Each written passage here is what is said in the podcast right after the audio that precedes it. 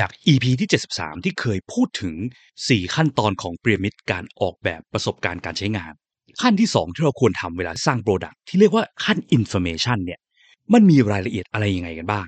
จริงๆ ขั้นนี้มันเป็นขั้นที่สำคัญมาก แต่หลาย ๆ ครั้งทีมโปรดักกลับเมินขั้นนี้ และหันไปสนใจขั้นที่ดูฟรุ้งฟริ้งวูบวาบมากกว่าเช่น พวกขั้น Visual Design หรือแม้แต่ขั้น Interaction Design หรือการออกแบบ Flow และ Wireframe นะครับ EP นี้เลยจะมาขอลงรายละเอียด คร่าวๆ เกี่ยวกับขั้น Information Design ว่ามันเป็นยังไงมีลักษณะยังไงบ้าง และก็จะพูดถึงศาสตร์ย่อยที่เกี่ยวกับ Information Design มากๆ นั่นก็คือศาสตร์ที่เรียกว่า Information Architecture ว่ามันคืออะไร และทำไมมันควรถึงเป็นสิ่งแรกที่ต้องทำเวลาที่เราจะทำ Information Design ครับ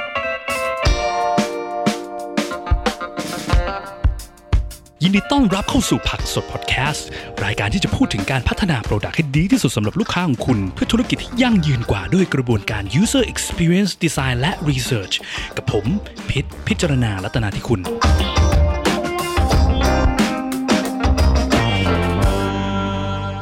ก็สวัสดีครับ EP นี้อย่างที่บอกเนาะมาลงรายละเอียดกันเกี่ยวกับขั้นที่เรียกว่า information กันบ้างดีกว่า ต้องบอกไว้ก่อนเลยว่าไอ้ information เนี่ย information design เนี่ย มันเป็นด้านที่แบบ ส่วนตัวผมมีปัญหาเกี่ยวกับการพยายามอธิบายมันเป็นคำพูด เพราะว่าจุดหนึ่งผมว่ามันน่าจะเกิดจากการที่ว่า คือสาย information design เนี่ยเป็นสายที่ยังไม่ค่อยมีอาจารย์หรือว่าสายทางด้านวิชาการเนี่ย แปลคำศัพท์ของมันเป็นภาษาไทยเท่าไหร่ดังนั้นหลาย ๆ ครั้งเลยจำเป็นต้องพูดเป็นภาษาอังกฤษเนาะแล้วก็อีกอย่างหนึงคือคาว่าข้อมูลหรือ information เนี่ย ตัวคำมันเองเนี่ยเนาะมันเป็นคำที่ generic คำทั่วไปที่หมายถึงของหลาย ๆ อย่างอะไรหลากหลายมากนะครับ ทีนี้พอเวลาที่เราต้องการพูดเกี่ยวกับว่า การออกแบบข้อมูล กับข้อมูลข้อมูลอะไรเงี้ยมันจะมีการต้องใช้คาว่าข้อมูลเพื่อหมายถึงหลายสิ่งมาก มันก็เลยยากในการอธิบาย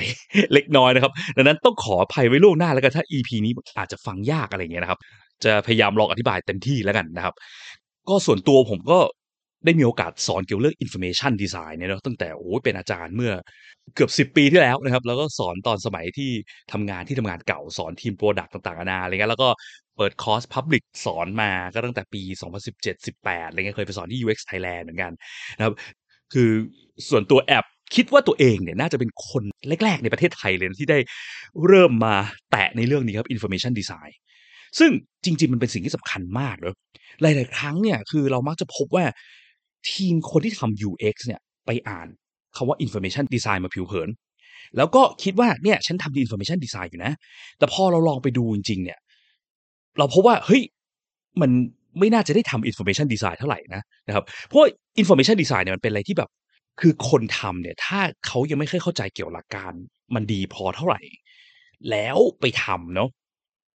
user หรือคนที่ใช้งานไอตัว product ที่เขาสร้างเนี่ย จะสัมผัสได้ง่ายมากเลยว่า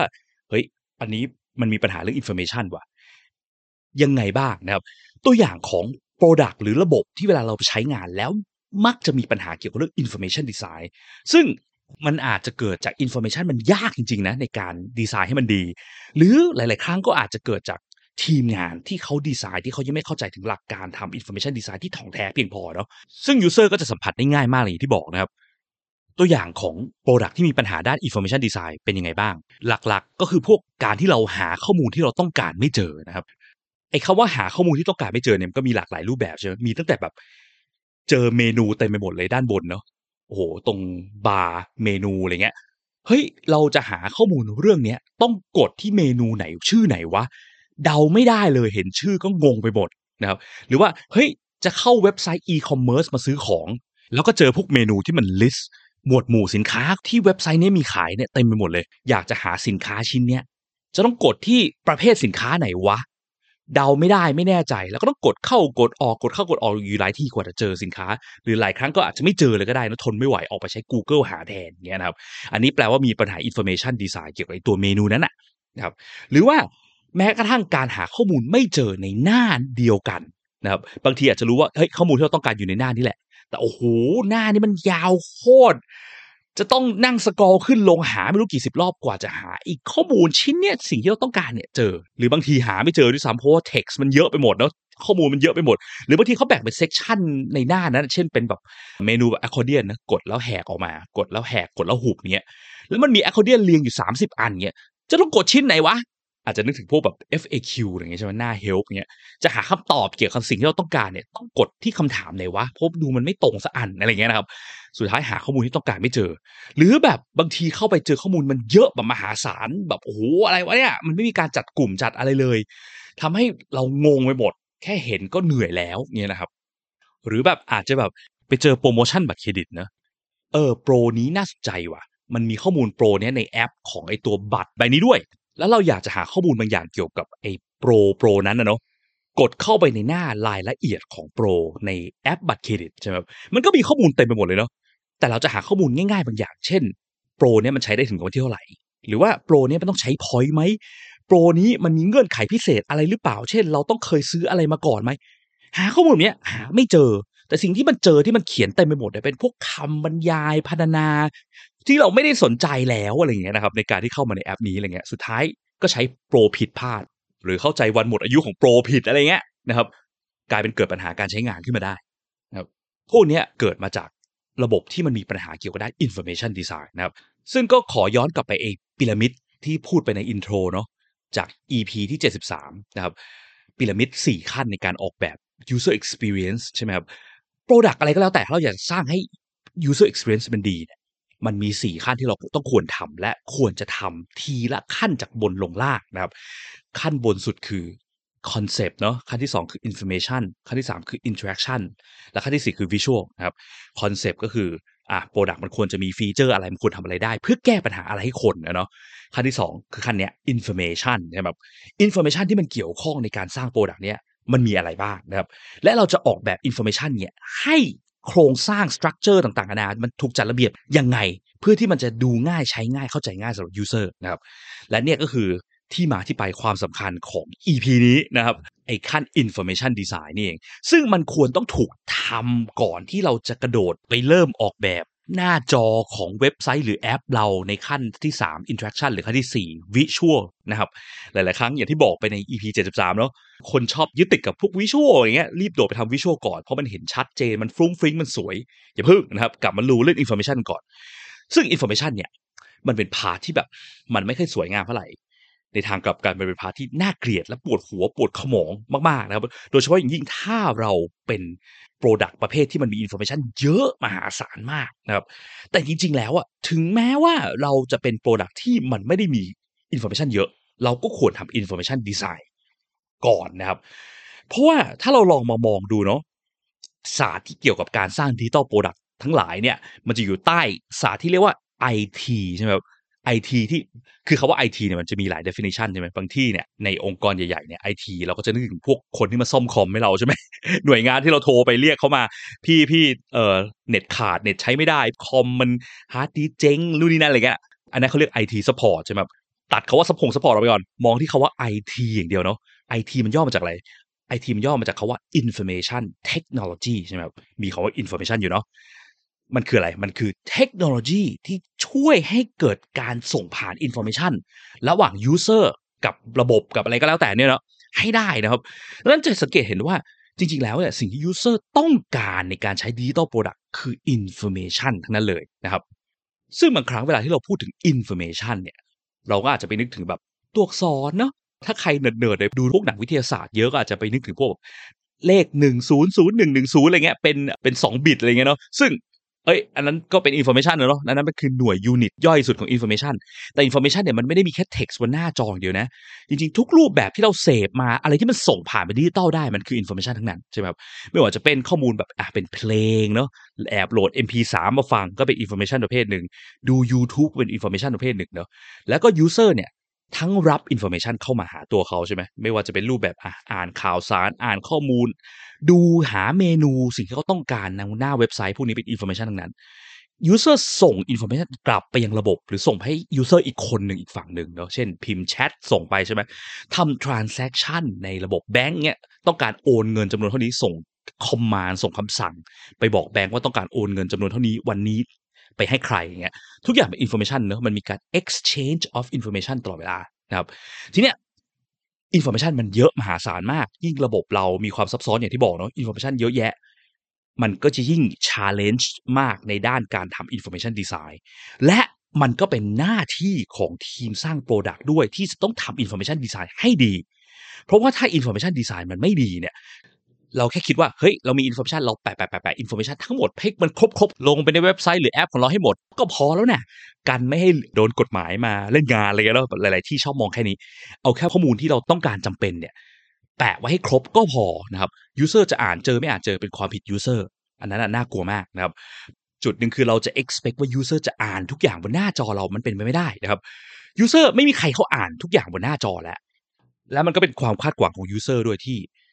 ระบบต่างๆ ต้องใช้ง่ายคาว่าใช้ง่ายในที่นี้ ในแง่ของ information ก็คือการที่สิ่งสำคัญสำคัญต่อตัว user เนาะควรจะต้องถูกทำให้เด่นชัดให้ user เห็นให้ได้ ถ้าอะไรที่มันสำคัญแล้วเราเอาข้อมูลนั้นไปซ่อนหรือ user มองไม่เห็นเนี่ยมีโอกาสที่ user จะเกิด super bad negative experience แล้วเกลียดเราไปเลยก็ได้ เช่น สมมติว่าจะโอนเงินเงี้ย user ใช้ระบบแอปธนาคารเราจะโอนเงิน แล้วเราแอบมีค่า fee เกิดขึ้นในเดือนนี้เงี้ยมีค่าธรรมเนียมที่เราจะชาร์จ user แล้วเราเอาไปซ่อน information เอาไปซ่อนเอาไปทำ user มองไม่เห็นเนาะเป็นพรางอยู่กับพวกแบบหมายเหตุ หรือกฎเกณฑ์ที่ user ต้องกดยอมรับอะไรเงี้ยแต่เป็นข้อมูลสำคัญที่มันไม่เหมือนทุกเดือนที่ผ่านมา user โอนเงินไปปุ๊บโดนตัดเงินแค่ 2 บาท 3 บาท user มารู้ทีหลังโอ้โหเป็นเรื่องได้นะครับโพสต์ด่าลงประจานลงโซเชียลมีเดียอะไรเงี้ยนะครับเพราะว่าอะไรเพราะว่าทุกวันนี้ user expect ว่า information สำคัญต้องถูกจัดวางจัดเรียง ให้ดูง่ายเข้าใจง่าย และ user ทุกคนต้องรู้ตัวด้วยนะครับ รวมไปถึงแม้แต่การออกแบบเมนูดีไซน์เนาะ navigation design เมนูดีไซน์ต่างๆ ในระบบ ควรต้องออกแบบให้สิ่งที่ user น่าจะใช้งานบ่อยสุด เห็นได้ชัดสุด เห็นได้ง่ายสุดนะครับ ไม่ใช่เอาเมนูอะไรมหาศาลโยนเต็มไปหมดเพราะ user จะไม่ ยอมใส่ effort มากมายในการเรียนรู้อีกต่อไปนะครับ โดยเฉพาะยิ่งใน industry ที่มีการแข่งขันกันสูงเนาะ เช่นพวกช้อปปิ้งอีคอมเมิร์ซเนี่ย ถ้ามีอีคอมเมิร์ซเจ้าใหม่มา โอ้โห เมนูใช้โคตรยากเลย หาเมนูหาวิธีกดเพื่อสมัครสมาชิกไม่เจอ หาวิธีกดเพื่อ add สินค้าลงตะกร้าไม่เจอ user ไม่ใช้ต่อแน่นอนไม่ทนแน่นอนนะครับเพราะเขามีทางเลือกอื่นที่ดีกว่านะครับดังนั้นนี่คือความสำคัญของ information design นะ information design คือการโฟกัสเองเรื่องนี้แหละนะครับ พอพูดถึงคาว่า information design นะครับ อยากให้อย่ามองดีไซน์แค่ความสวยงามเนาะเพราะว่าหลาย ๆ ครั้งเนี่ย common mistake ที่ผมมักจะเจอบ่อย ๆ เนี่ยคือ พอพูดถึงการทำ information design ทีม product หลายทีม หรือน้อง UX หลายคนไปนึกถึงดีไซน์ไง ดีไซน์ก็คือความสวยงามไง ก็คือการเปิด Photoshop ไง ดังนั้น information design ก็คือก็แค่เอา text ที่เรามีเนี่ย มาวางวางวางให้มันสวยจบ ผมแบบต้องแบบ เฮ้ย เดี๋ยวหยุดก่อน นี่ไม่ใช่ information design นะครับ เพราะถ้าเราดู definition ของเขาว่า information design จริงๆเนี่ยคืออะไร ถ้าเราไป Google ดูเนี่ยมันก็จะมี definition ขึ้นมาหลากหลายนะครับ แต่ว่าสรุปง่ายๆ คือ information design เนี่ยคือศาสตร์ของการแสดงข้อมูล present information ในรูปแบบที่ user เข้าใจได้ง่าย และเข้าถึงข้อมูลที่ user ต้องการได้ง่ายที่สุดเท่าที่เป็นไปได้นะครับ จะสังเกตเห็นว่าคีย์เวิร์ดมันคือคาว่า ง่าย เข้าใจง่ายและเข้าถึงง่าย ไม่ได้มีอะไรเกี่ยวข้องกับความสวยเลยนะ เพราะว่าถ้ามองตามพีระมิดเนาะ information design คือขั้นนี้ทำให้ information เข้าใจง่ายเข้าถึงง่ายก่อน ความสวยค่อยไปทำขั้นที่ 4 ขั้นวิชวลนะครับ ดังนั้นต้องลืมมันไปก่อน ขั้น information design จะไม่ใช่ขั้นที่สวย แต่เป็นขั้นที่ง่ายสะอาดสะอ้านเป็นระเบียบ ในการทำดีไซน์ขั้นเนี้ยมันก็จะเป็นขั้นที่วุ่นวาย ปวดหัว ปวดขมองเต็มไปด้วยข้อมูลเต็มไปหมดนะครับ นึกถึงภาพห้องที่แปะโพสต์อิทโน้ตเป็นร้อยเป็นพันแผ่นทั่วห้องอะไรเงี้ยนะครับ หรือนึกถึงภาพพวกแบบหนัง FBI ใช่ไหมเวลาตามจับฆาตกรต่อเนื่องอะไรที่เขาจะมีแปะโอ้โหลิงก์โยงใยตรงนั้นตรงนี้ข้อมูลเกี่ยวกับตัวฆาตกรจากนั่นจากข่าว อันนั้นชี้ไปตรงนี้ชี้ไปแผนที่นั้นที่นี้อะไรเงี้ย information design ก็มีความคล้ายคลึงกันนะครับมันคือการโยง relationship หาความสัมพันธ์เกี่ยวกับข้อมูลให้ได้ เพื่อจัดระเบียบข้อมูลเหล่านั้นก่อนที่มันจะไปถึง ปลายทางหรือ user ของเรานะครับ ถ้าตัวเราเองเนี่ยยังไม่เข้าใจข้อมูลเราดีพอหรือเวลาเราเห็นข้อมูลในระบบเราเรายังงงๆหรือยังจำไม่ได้ว่าอะไรเกี่ยวข้องอะไรอยู่เท่าไหร่เงี้ย user ก็งงตามแน่นอนนะครับ โอเค ทีนี้แล้วเราจะทำให้ข้อมูลเราเนี่ยมันเข้าใจง่ายเข้าถึงง่ายไงได้บ้าง รากฐานของการทำ information design ทุกอย่าง มันจะเริ่มจากสิ่งที่เรียกว่า information architecture นะครับ architecture แปลว่าสถาปัตยกรรมเนาะ แปลภาษาไทยคือสถาปัตยกรรมด้านข้อมูล โคตรเท่อะคือถ้าเอาไปเรียกตำแหน่งเราเนาะผมเป็นสถาปนิกด้านข้อมูล ฟังดูเท่แต่ว่าคนมักจะไม่เคยรู้ว่าคืออะไรวะก็ไม่ต้องสนใจมันนะครับ ขอลงรายละเอียดดีกว่าว่า information architecture นี่คืออะไร แล้วขออนุญาตใช้คำทับศัพท์นะครับเพราะใช้คาว่าสถาปัตยกรรมข้อมูล ผมก็รู้สึกว่ามันทะแม่งทะแม่งไงไม่รู้นะครับ information architecture เนี่ยคือโครงสร้างของข้อมูลนะครับถ้าจะอธิบายให้นึกถึงตามง่ายๆเนี่ยนึกถึงพวก ออกชาร์ตเนาะพวกไดอะแกรม แสดงแผนผังผู้บริหารในองค์กรใช่ไหมพวกนี้ก็จะเป็นตัวอย่างหนึ่งของ information architecture นะครับ มันคือการที่บอกว่าอะมีคนหนึ่งคนนะเป็น CEO ใช่ไหม CEO คือบอสสูงสุดขององค์กร แล้วก็ CEO ใต้ CEO เนี่ยก็จะมีแบ่งเป็น CMO Chief Marketing Officer เนอะหัวหน้าทีม Marketing Chief Financial Officer เอ่อหัวหน้าทีม Finance อย่างเงี้ยแล้วใต้ทีม Marketing ก็จะมีแบ่งไปนู่นนี่ต่อไปเรื่อยๆใช่ไหมครับมันคือการวาง structure ให้ได้เนี่ยว่าข้อมูลอะไรสัมพันธ์กับอะไร อะไรอยู่บนอะไรอยู่ล่างอะไรอยู่ใต้อะไรนะครับ ซึ่งไอ้ information architecture เนี่ยที่มาที่ไปเนี่ยมันคือศาสตร์ที่มาจากด้านบรรณารักษ์ศาสตร์นะครับ librarian science ฟังดูแบบเฮ้ยเหรอ เกี่ยวข้องกันเหรอนะครับ ถ้าเราสังเกตดีๆเนี่ยคือศาสตร์ด้านบรรณารักษ์เนื้อการที่จัดหมวดหมู่หนังสือต่างๆเนี่ยหนังสือในห้องสมุดเนี่ยก็ถือเป็นอินโฟมชันปริมาณมหาศาลเหมือนกันใช่ไหมครับเราจะทำให้คนที่มาห้องสมุดหาหนังสือที่ต้องการได้เจอได้ง่ายยังไงได้บ้างนะครับ การจัดหมวดหมู่ของหนังสือ แล้วมันก็จะมีหมวดหมู่ย่อยที่อยู่ใต้หมวดหมู่หลักเหมือนกันใช่ไหมแล้วหมวดหมู่ย่อยใต้หมวดหมู่หลัก ก็จะมีหมวดหมู่หลักกว่าอีกอะไรเงี้ยนะครับ ก็จะสูงขึ้นไปเป็นระดับชั้น พวกเนี้ย มันคือหลักการเดียวกันที่มันใช้ apply กับการอะวาง org chart เมื่อกี้เนาะไอโครงสร้างองค์กร หรือแม้แต่การอะจัดหมวดหมู่ของที่วางในร้านค้าในซูเปอร์มาร์เก็ตก็มีหลักการคล้ายกันนะครับ หรือแม้แต่การจัดห้องเราอะสมมติเรามีกล่องเก็บของเนี้ยหลายแบบจัดของลงกล่อง เราจะจัดของยังไง ลงกล่องตั้งชื่อกล่องแบบไหน เพื่อให้เรากลับมาหาของในกล่องได้เจอได้ง่าย นะครับ ก็ถือเป็นหลักการเดียวกันเนอะคือการสร้าง information architecture นั่นเองนะครับ หรือพูดง่ายๆสรุปนะครับ information architecture คือการจัดระเบียบ information ให้ข้อมูลหาง่ายและเข้าใจง่าย อะไรควรอยู่ด้วยกัน อะไรควรอยู่คนละที่นะครับ โดยในการจัดหมวดหมู่เนี่ย มันก็จะมีแบ่งเป็น 2 ส่วนหลักๆ เนาะหนึ่งคืออะไรควรอยู่ด้วยกัน หรือผมชอบเรียกว่าการ grouping เนาะการกรุ๊ปของเข้าหากันเนาะ grouping ขออนุญาตใช้คำทับศัพท์นะครับ grouping เวลาที่เรากรุ๊ปของเข้าหากันเนี่ยอีกอย่างหนึ่งที่มันต้องมีคือ labeling หรือการตั้งชื่อกลุ่มเหล่านั้นเนาะเมื่อเรากรุ๊ปมันเข้าหากันมีกลุ่มขึ้นมาแล้ว ตั้งชื่อกลุ่มมันครับนี่คือ 2 key elements หลักๆ ของ information architecture เนาะซึ่งอะ information architecture เนี่ยถือเป็นรากฐานของ information design ที่เมื่อกี้พูดเนาะต้องเริ่มที่ information architecture ก่อนสร้าง structure ตรงนี้ได้ structure เกิดจากอะไร เกิดจาก grouping เนาะสร้างกลุ่มของมันให้ได้ก่อน แล้วก็แปะ label หรือตั้งชื่อเข้าไป ซึ่งสิ่งหนึ่งที่ไม่น่าสนใจเนี่ยคือไอการทำ grouping หรือ labeling เนี่ยมันไม่มีถูกมีผิดนะครับ ของชิ้น A ไม่จำเป็นต้องอยู่กับของชิ้น B เสมอนะครับ บางกรณีของชิ้น A อาจจะอยู่ของชิ้น B บางกรณีของชิ้น A อาจจะไปอยู่กับของชิ้น C แทนส่วน B กลับไปอยู่กับ G อะไรเงี้ยนะครับ ก็เป็นไปได้ เพราะว่าอย่างที่บอกคือมันแต่ละกลุ่มจะต้องมีเลเบลมากำกับมันใช่ไหมครับ ซึ่งไอ้เลเบลเนี่ยมันก็เกี่ยวข้องกับภาษาที่มนุษย์เราใช้เหมือนกันนะครับ เช่นสมมติว่ามี 2 เว็บไซต์นะครับ เป็นเว็บไซต์ขายของเป็นอีคอมเมิร์ซเว็บไซต์แรก สมมติว่าเป็นแบบเว็บคล้ายๆอีเกียแล้วกันนะครับ ขายเฟอร์นิเจอร์นะครับ แล้วก็มีขายเก้าอี้ด้วยเนาะเป็นหนึ่งในสินค้าที่เขามีขาย อีกเว็บไซต์หนึ่งก็มีขายเก้าอี้เหมือนกัน แต่ไม่ใช่เว็บแบบอีเกียเป็นเว็บขายอุปกรณ์การแพทย์แล้วกันนะครับ การจัดหมวดหมู่ของเก้าอี้เนี่ยสินค้าชิ้นเดียวกันเนี่ย อาจจะอยู่ใต้หมวดหมู่ที่แตกต่างกัน เช่นถ้าอย่างเว็บไซต์อีเกียเนี่ยเก้าอี้อาจจะไปอยู่ใต้หมวดหมู่อะไร หมวดหมู่ชื่อที่นั่งอะไรเงี้ยเนาะหรือว่าหมวดหมู่ชื่อว่าห้องนั่งเล่นอะไรเงี้ย ส่วนเว็บไซต์อุปกรณ์การแพทย์เนี่ยเก้าอี้อาจจะไปอยู่ใต้ ห้องพักไม่ได้อยู่ใต้ห้องนั่งเล่นแล้วนะครับ เพราะว่าอะไรเพราะอุปกรณ์การแพทย์ที่อยู่ในห้องนั่งเล่นมันไม่มีไงเซตของสินค้าที่อยู่ในเว็บไซต์อุปกรณ์การแพทย์ มันก็ไม่เหมือนกับเซตของสินค้าที่อยู่ในเว็บไซต์แบบอีเกียจริงไหมครับ ดังนั้นถ้าเราจะไปก๊อปปี้ชื่อหมวดหมู่ของอีเกียมาใช้ในเว็บไซต์ของเราที่ขายอุปกรณ์การแพทย์มันใช้ไม่ได้ เราต้องสร้างหมวดหมู่ใหม่ขึ้นมาเองนะครับ อันนี้ก็จะเป็น key สำคัญหลักเนาะของการทำ information architecture นะครับ และความสำคัญเนี่ยมันก็จะเกี่ยวข้องเกี่ยวกับกลุ่ม user ของเราด้วยเนาะว่า user เราเป็นใครและเราควรจัดหมวดหมู่แบบไหนนะครับ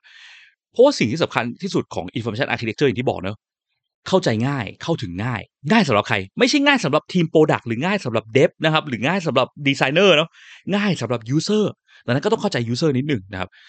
แบบถ้าเราเป็นแอปธนาคารเนาะแล้วเราก็จะมีเสนอขายผลิตภัณฑ์การเงิน เช่นอะเอ่อกองทุนต่างๆนานาอย่างเงี้ยถ้าเรารู้ว่า target หลักของเราเนี่ยเป็นคนที่แบบ โอ้เชี่ยวชาญทางด้าน finance เนาะคือแอปเราเป็นแบบสำหรับคนที่แบบค่อนข้าง intermediate level to expert level ในการทำเกี่ยวกับการลงทุนอะไรมาก่อนแล้วเงี้ยเราก็จะตั้งชื่อหมวดหมู่ผลิตภัณฑ์เราได้เลยชัดๆเลยว่า กองทุนรวมอะไรเงี้ยกองทุนตราสารหนี้ตราสารทุนบลาบลาบลาจะแบบคนก็รู้อยู่แล้วว่าเออเขาจะต้องการซื้อกองทุนตัวเนี้ยต้องไปหมวดหมู่ไหน แต่ถ้าเราตั้งชื่อแบบนั้นเนี่ยแล้ว target ของ user เราเนี่ยเป็นคนที่แบบ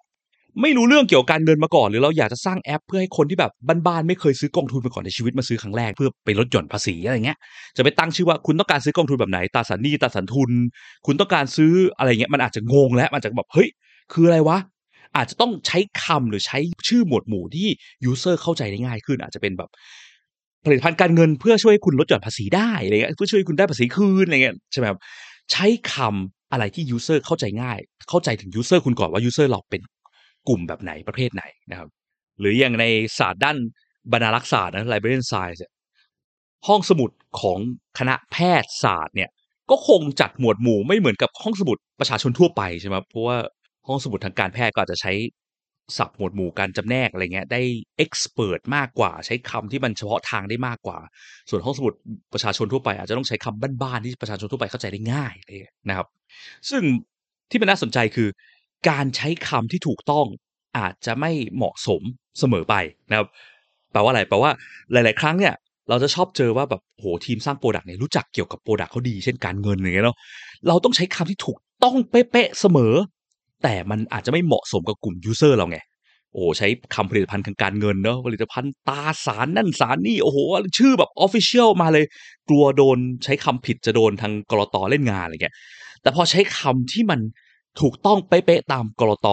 กลายเป็น user ไม่เข้าใจ ซื้อของไม่ได้ซื้อ product ไม่ได้ เพราะไม่รู้กดปุ่มนี้เข้าไปจะเจอ product ประเภทไหนกดเข้าไปเพื่ออะไร อะไรเงี้ยก็เป็นไปได้นะครับ นี่ก็เป็นปัญหาเรื่อง information design เหมือนกัน ทีนี้เวลาที่เราสร้าง product เนาะก็ควรจะสร้าง information architecture ของทั้งระบบเราก่อนนะครับ ว่าในระบบเราสมมติเราเป็นเว็บไซต์เนาะ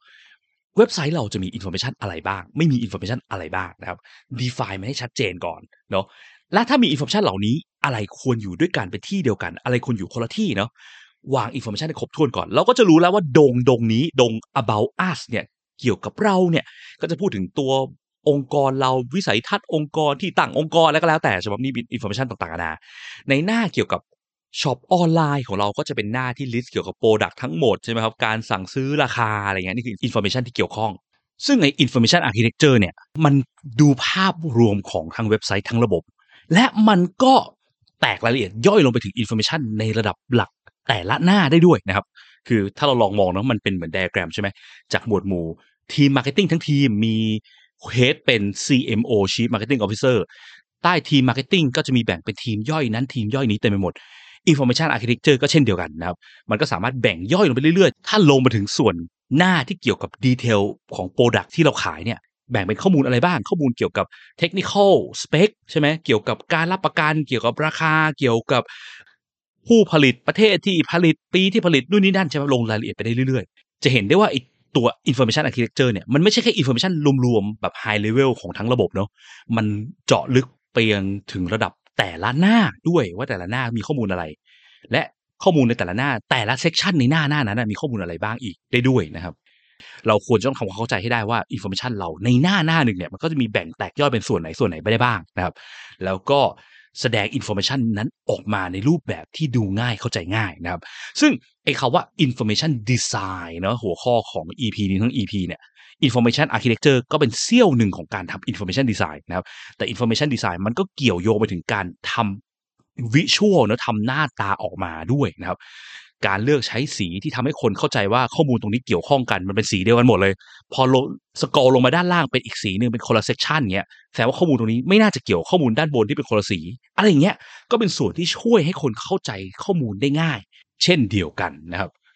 จะเห็นว่าไอ้ที่บอกว่าทำหน้าตาทำสีในจุดเนี้ย ไม่ได้มีเพื่อความสวยงามนะเห็นแล้วสวย แต่มีเพื่อสื่อสารให้คนเข้าใจ information ได้ดียิ่งขึ้นนะครับ ซึ่งมันก็ถือว่าเป็น part ของการทำ information design ในระดับหนึ่งแล้วกันนะครับ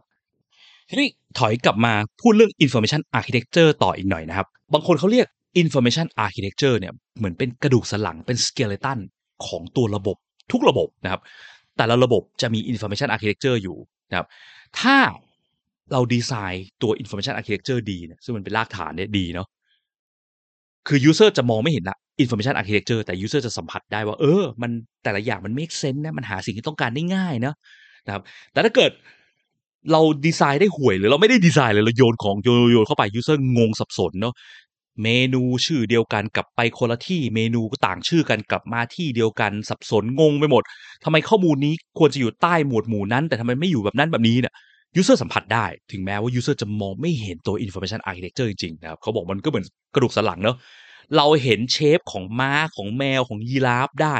เราพอเดาถึงสตรัคเจอร์กลางของตัวสัตว์เหล่านั้นได้นะครับถึงแม้ว่าเราจะมองไม่เห็นกระดูกสันหลังที่แท้จริงของมัน แต่ถ้าเกิดกระดูกสันหลังมันไม่มีเนี่ยมันกลายเป็นทรงอะมีบ้าอะไรเงี้ยเราก็รู้ได้ว่ามันเละเทะ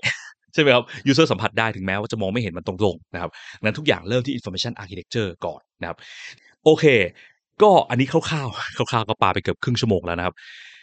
ถ้าใครอยากจะเรียนรู้เพิ่มเติมเกี่ยวกับเรื่อง information design information architecture ต่างๆนานี้นะครับ ขออนุญาตขายคอร์สนะครับ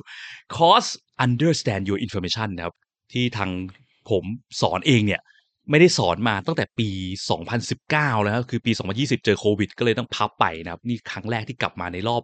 3 ปีนะครับ จะเป็นคอร์สเเรียนสดเลยฮะ วันที่ 20 สิงหานี้นะครับ ถ้าใครสนใจก็ตอนนี้ยังเป็นราคา Early Bird อยู่ถึงวันที่ 31 กรกฎาคม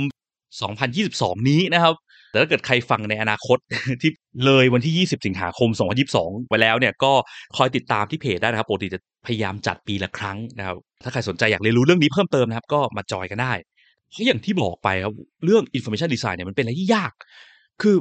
คอนเซปต์มันเหมือนไม่มีอะไรเนอะพอเวลาลงมือทำจริงอะ่ะมันจะยากแล้วเราจะไม่ค่อยรู้ว่าไอ้ที่เรากำลังทำอยู่มันถูกต้องหรือผิดแค่ไหนนะครับ ก็ถ้ามาร่วมจอยเวิร์กช็อปกันเนี่ย ก็เดี๋ยวจะมี activity เกี่ยวกับการทำ information design การทำ grouping ต่างเนี่ยให้เล่นกันเพียบเลย แล้วก็จะมีการ provide feedback แบบ real time ในคลาสนะครับก็จะได้เรียนรู้ด้านนี้เพิ่มเติมแบบลึกซึ้งยิ่งขึ้นนะครับ ซึ่งมันก็เป็นศาสตร์ที่แบบเกี่ยวข้องกับ ไม่ใช่แค่การออกแบบเว็บไซต์ออกแบบแอปเนาะ เกี่ยวไปยันอย่างที่บอกไปการจัดห้องการจัดของอะไรต่างๆนานาด้วยนะครับ ก็ลิงก์ไปดูรายละเอียดเพิ่มเติมเกี่ยวกับเวิร์กช็อปแล้วก็ลิงก์ซื้อบัตรเนี่ยอยู่ใน description ของ EP นี้นะครับ ก็ EP นี้เท่านี้แล้วกันนะครับ แล้วพบกันใหม่ EP หน้าครับ สวัสดีครับ สุดท้ายถ้าคุณชอบ episode นี้นะครับ รบกวนช่วยกดไลค์กดแชร์ episode นี้ด้วยนะครับ แล้วก็ถ้าคุณยังไม่ได้กด Follow อย่าลืมกด Follow หรือ Subscribe ในช่องทางที่คุณฟัง เพื่อที่จะได้ไม่พลาดเมื่อเรามี episode ถัดๆไปออกนะครับ หรือถ้ามีคำถามมี feedback หรือว่ามีสิ่งที่อยู่ในใจที่อยากจะฟังเกี่ยวกับเรื่องเกี่ยวกับการสร้าง Product ด้วยกระบวนการ User Experience Design Research เนี่ยนะครับ ก็สามารถกดที่ลิงก์ในฟอร์มด้านล่างของ episode นี้เพื่อที่จะส่งคอมเมนต์ feedback หรือว่าคำถามหรือไอเดีย episode ถัดไปมาให้เราได้เลยนะครับ แล้วก็พบกันใหม่ใน episode หน้าครับ สวัสดีครับ